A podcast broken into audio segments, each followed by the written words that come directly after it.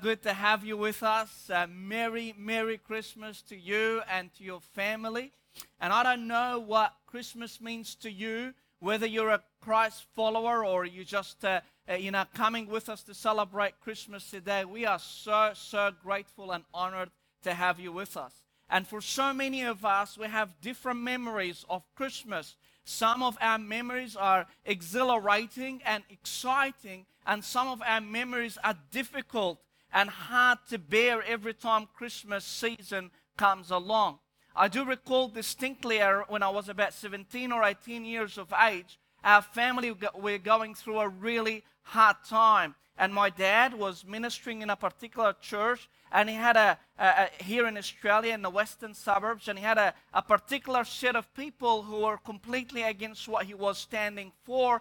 They were a very influential group of people, and it ended up that my dad he moved on from Australia, and him and my mum around October, November went to England to live there, and I stayed behind by myself at 17 years old or 18 years old or around that time. And my brothers and sisters had remained in Egypt several years before then when my parents and I came to migrate to Australia. So it was the first Christmas time where I had to spend by myself. And growing up, Christmas was a big deal. I don't know for your family, but Christmas was a big deal. We all sat around the table, lots of food and fond memories of being together. So that day, I didn't want to go to the church where my dad used to minister because I knew I would have to confront this group of opponents who were viciously and maliciously against my dad for several years. And so I decided to go to, I was part of a Coptic Orthodox church. I decided to go to a church about 2.5 hours away from home, as further away as I could from that group of people. Forgiving, I know. But I went there, and as soon as I walked in, I was fasting all day, really trying to get into this feeling of Christmas. And as I walked into the church, believe it or not, out of all the different churches that are around, the same group of people were in that church. Talk about God's humorous ability to make a point, right? And I honestly could not even master the energy to communicate with them other than formalities of hello and Merry Christmas and so on. After the service, they usually have a feast after it, even food for those people who don't have homes. So I thought, I was a legitimate candidate for the feast. But because I realized them and their families all brought their food and they were about to spend the night there. Mind you, the service, unlike RC 9 to 10, it was from about 6 o'clock in the afternoon till about 11:30 at night. And you think we go for long, right? And I decided, you know what, I'm just going to take myself back home all by my little self. And as I was in the car, driving 2.5 hours, drowsier indeed, and a story for another time.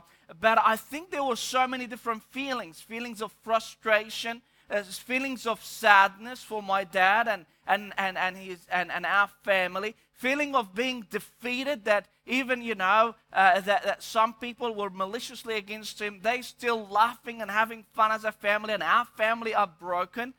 In terms of my own feelings being lonely on Christmas Day for the first time, and I don't think I articulated it in that way.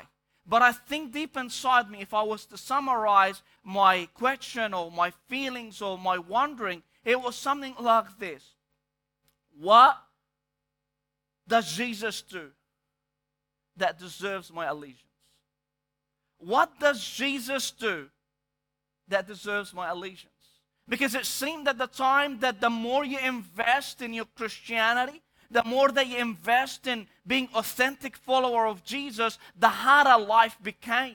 And I don't know about you, whether you are a Christian for a long time or just exploring this spirituality, or maybe you left church and left the faith maybe for the very same reason. Maybe you grew up in an environment where you realized long ago because of your affiliation with unchurched people or whatever theory and philosophy were surrounding you, that Jesus is so irrelevant. What does he do for my life that deserves my allegiance? Why should I be a follower of Jesus? Yesterday, our family were having a tradition of being in the city on Christmas Eve, and there were tons and tons and tons of people coming in and out of the cathedral just across the road from Fitz Square. I've never seen it that busy. Maybe around the time of Christmas, we rethink, reevaluate the value of Jesus Christ and whoever we think he is, whoever we think he is.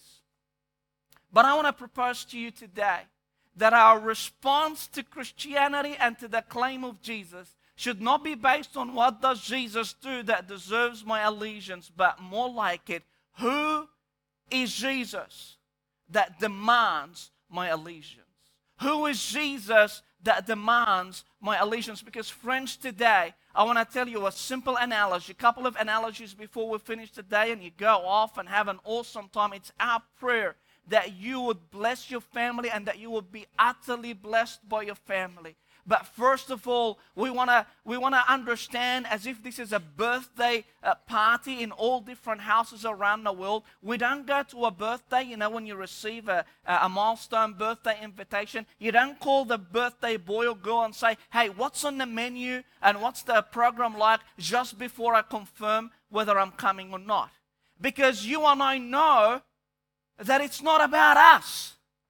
You and I know when there is a birthday party, it's not about you, it's not about me. Nobody cares what you wear on the wedding day because the couples are the ones that are in the front and center.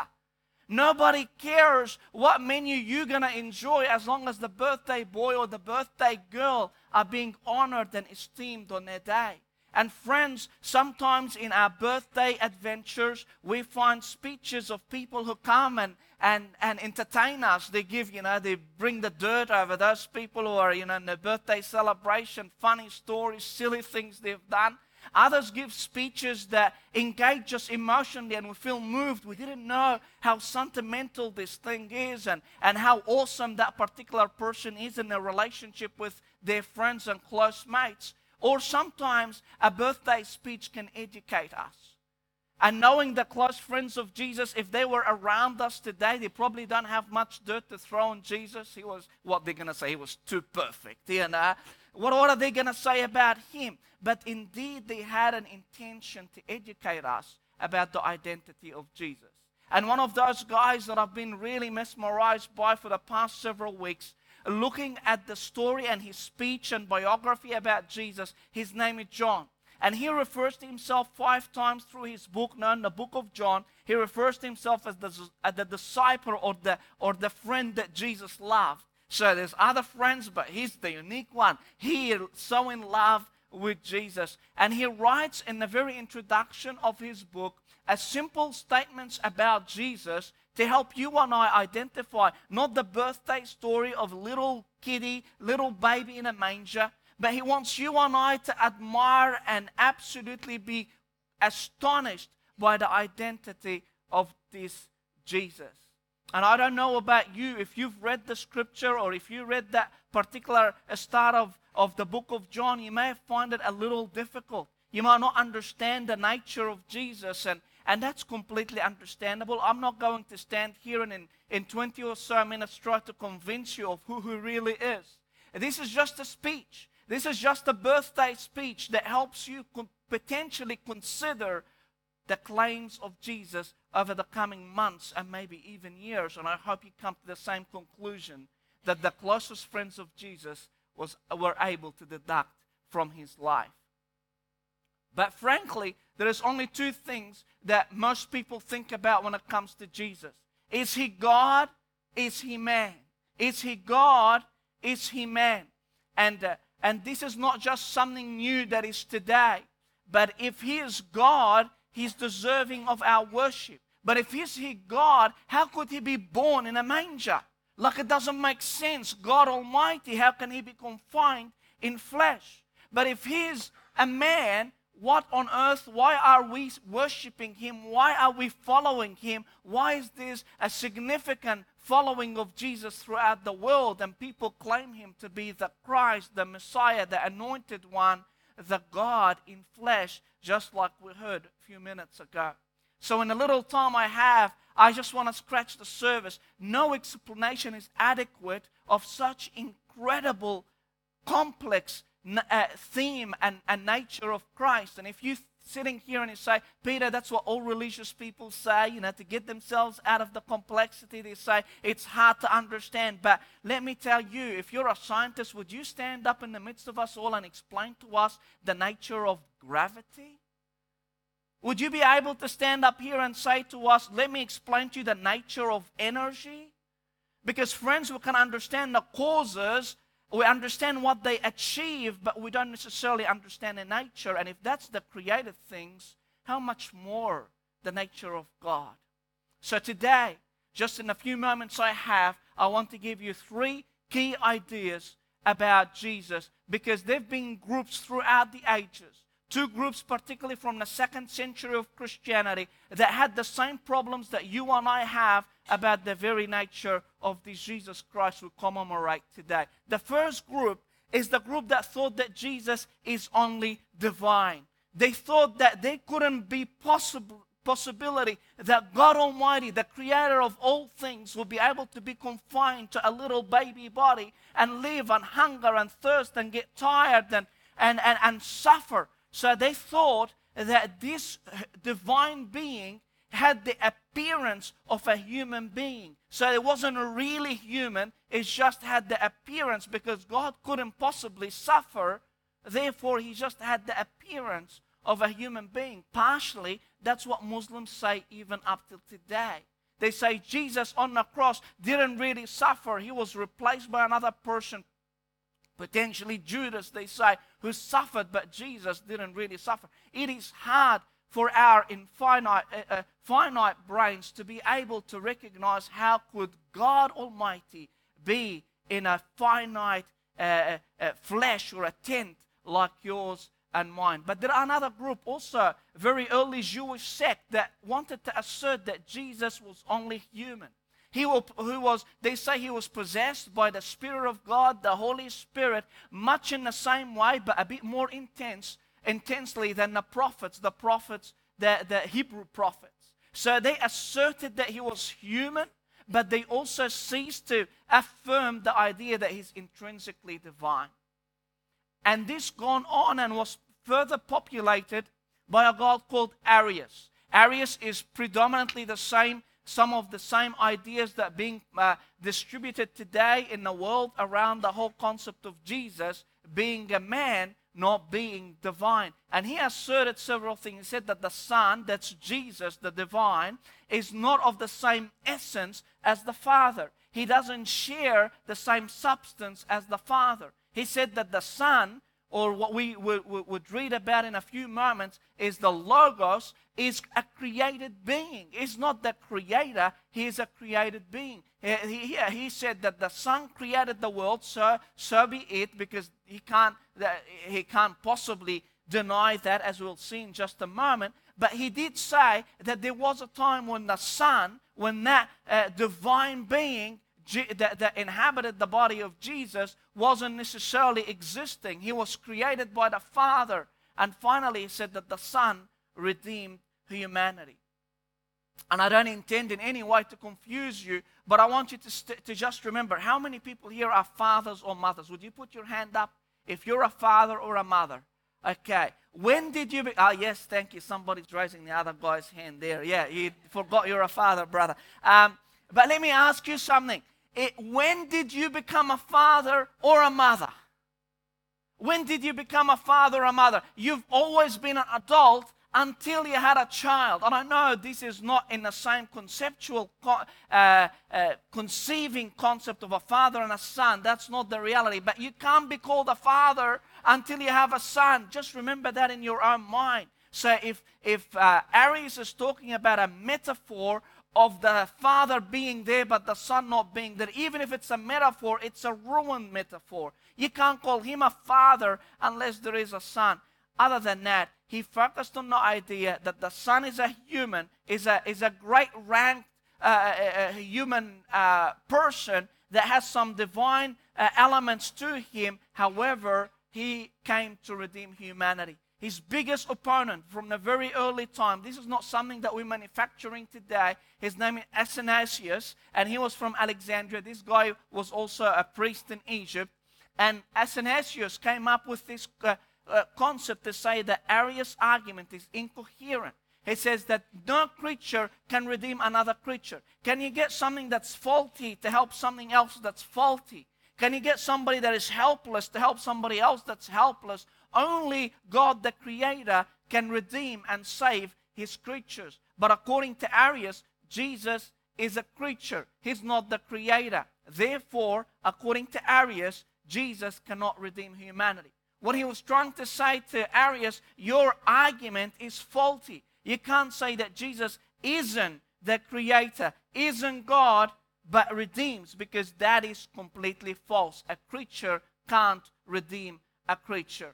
And Athanasius was predominantly attracted to the idea that was revealed in the book of John, which is a biography of Jesus, and he used that to help the rest of the Christian leaders, the clergy, the bishop, in a place called Nicene, and they came up with what we call the Nicene Creed. And it says, one of it says, that Christ is of the same substance with the Father. He is of the same substance with the Father. How does that make sense? How can Jesus be so divine that is of the same substance as God Almighty, that He is one and the same as God Almighty? Well, that comes clearly from the book of John and chapter 1 and verse 14, and it tells us this, that the Word is something called Logos.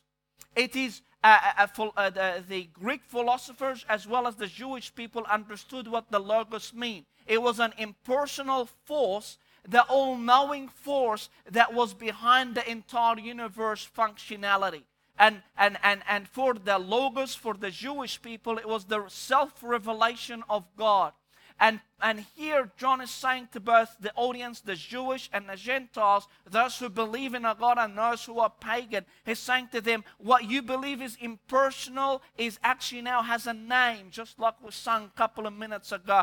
God Almighty, God's mind expressed to us, has now a completely and utterly touchable and tangible evidence. That Word became flesh and made His dwelling among us. We have seen His glory. The glory, that's His attitude, that's His attributes, glory of the one and the only Son, who came from the Father, full of grace and truth. He's saying Jesus is fully human and fully divine. He's fully human.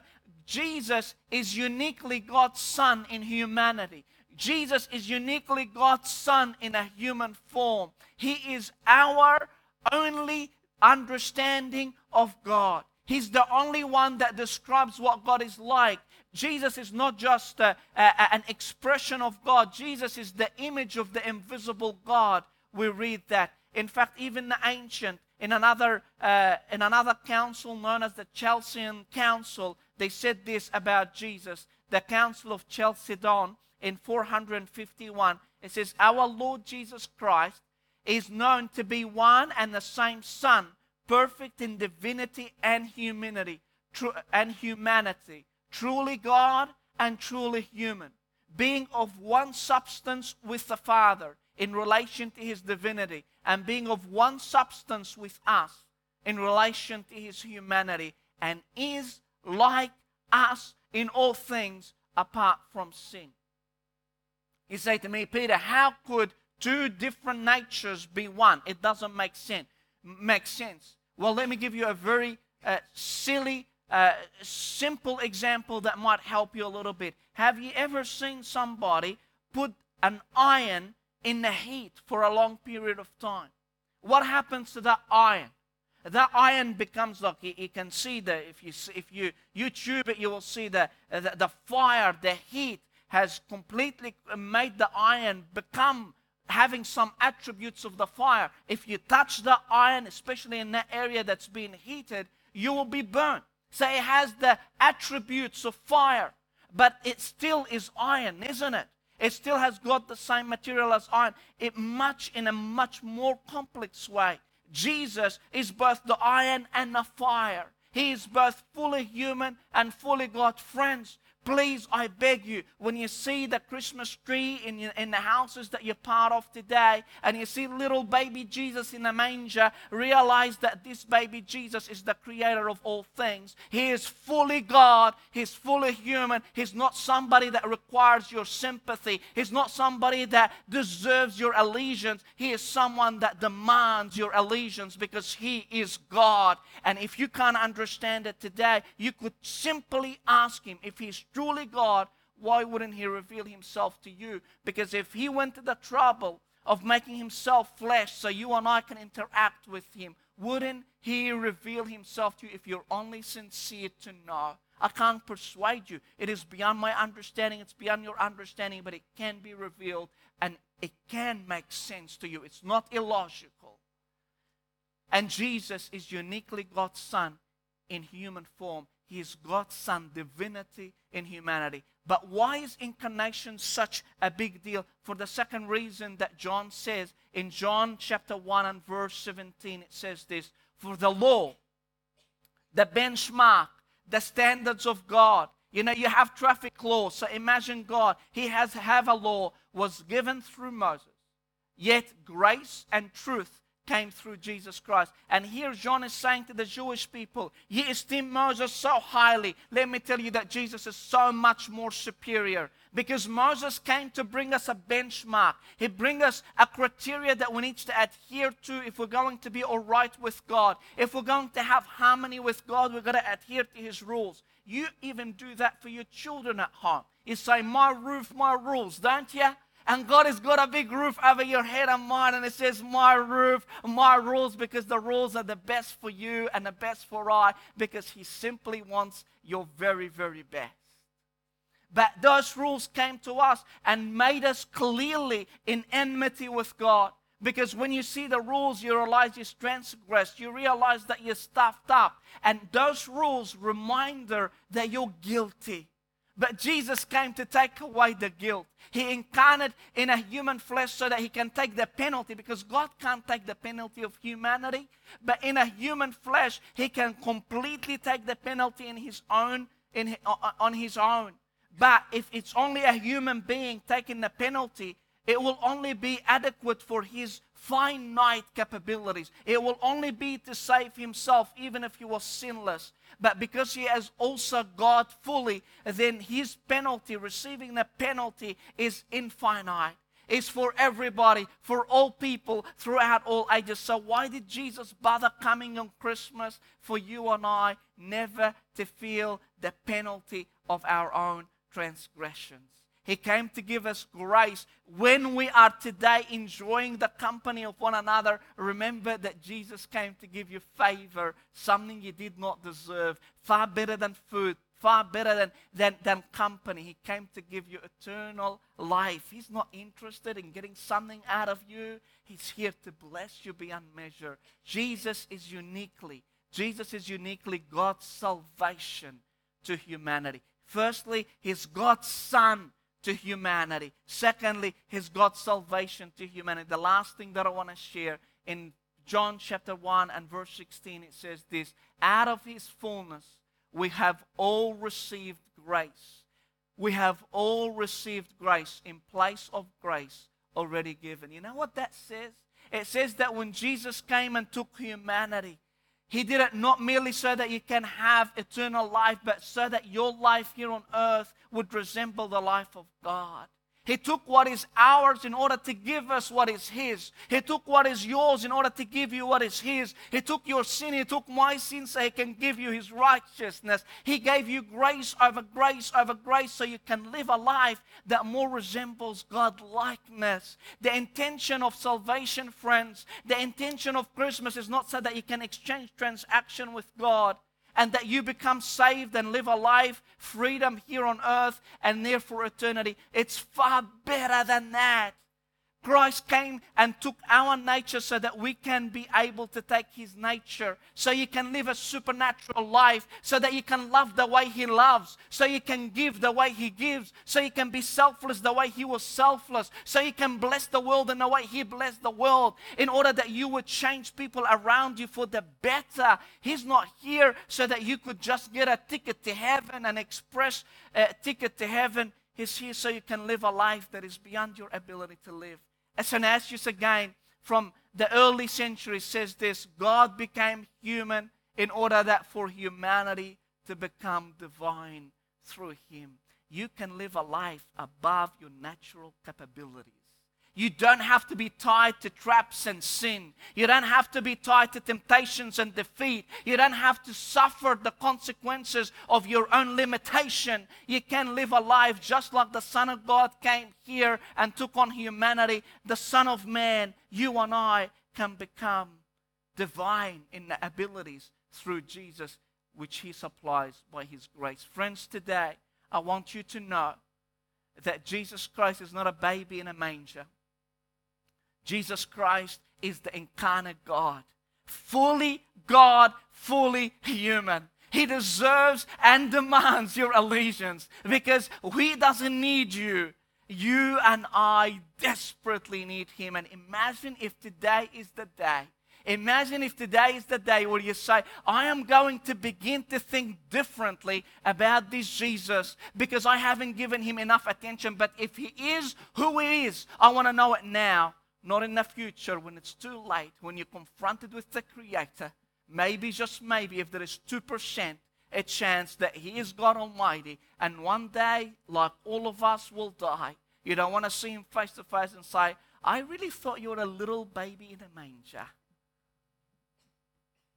Because you never call the phone to the birthday boy and say, what's the menu for today so I can confirm my attendance? You go because you know who He really is. And today, would you celebrate the birthday of the incarnate God? Not because of what He gives you, but because of who He is. That's my prayer for you. Let's be upstanding and finish off our celebration with one last song.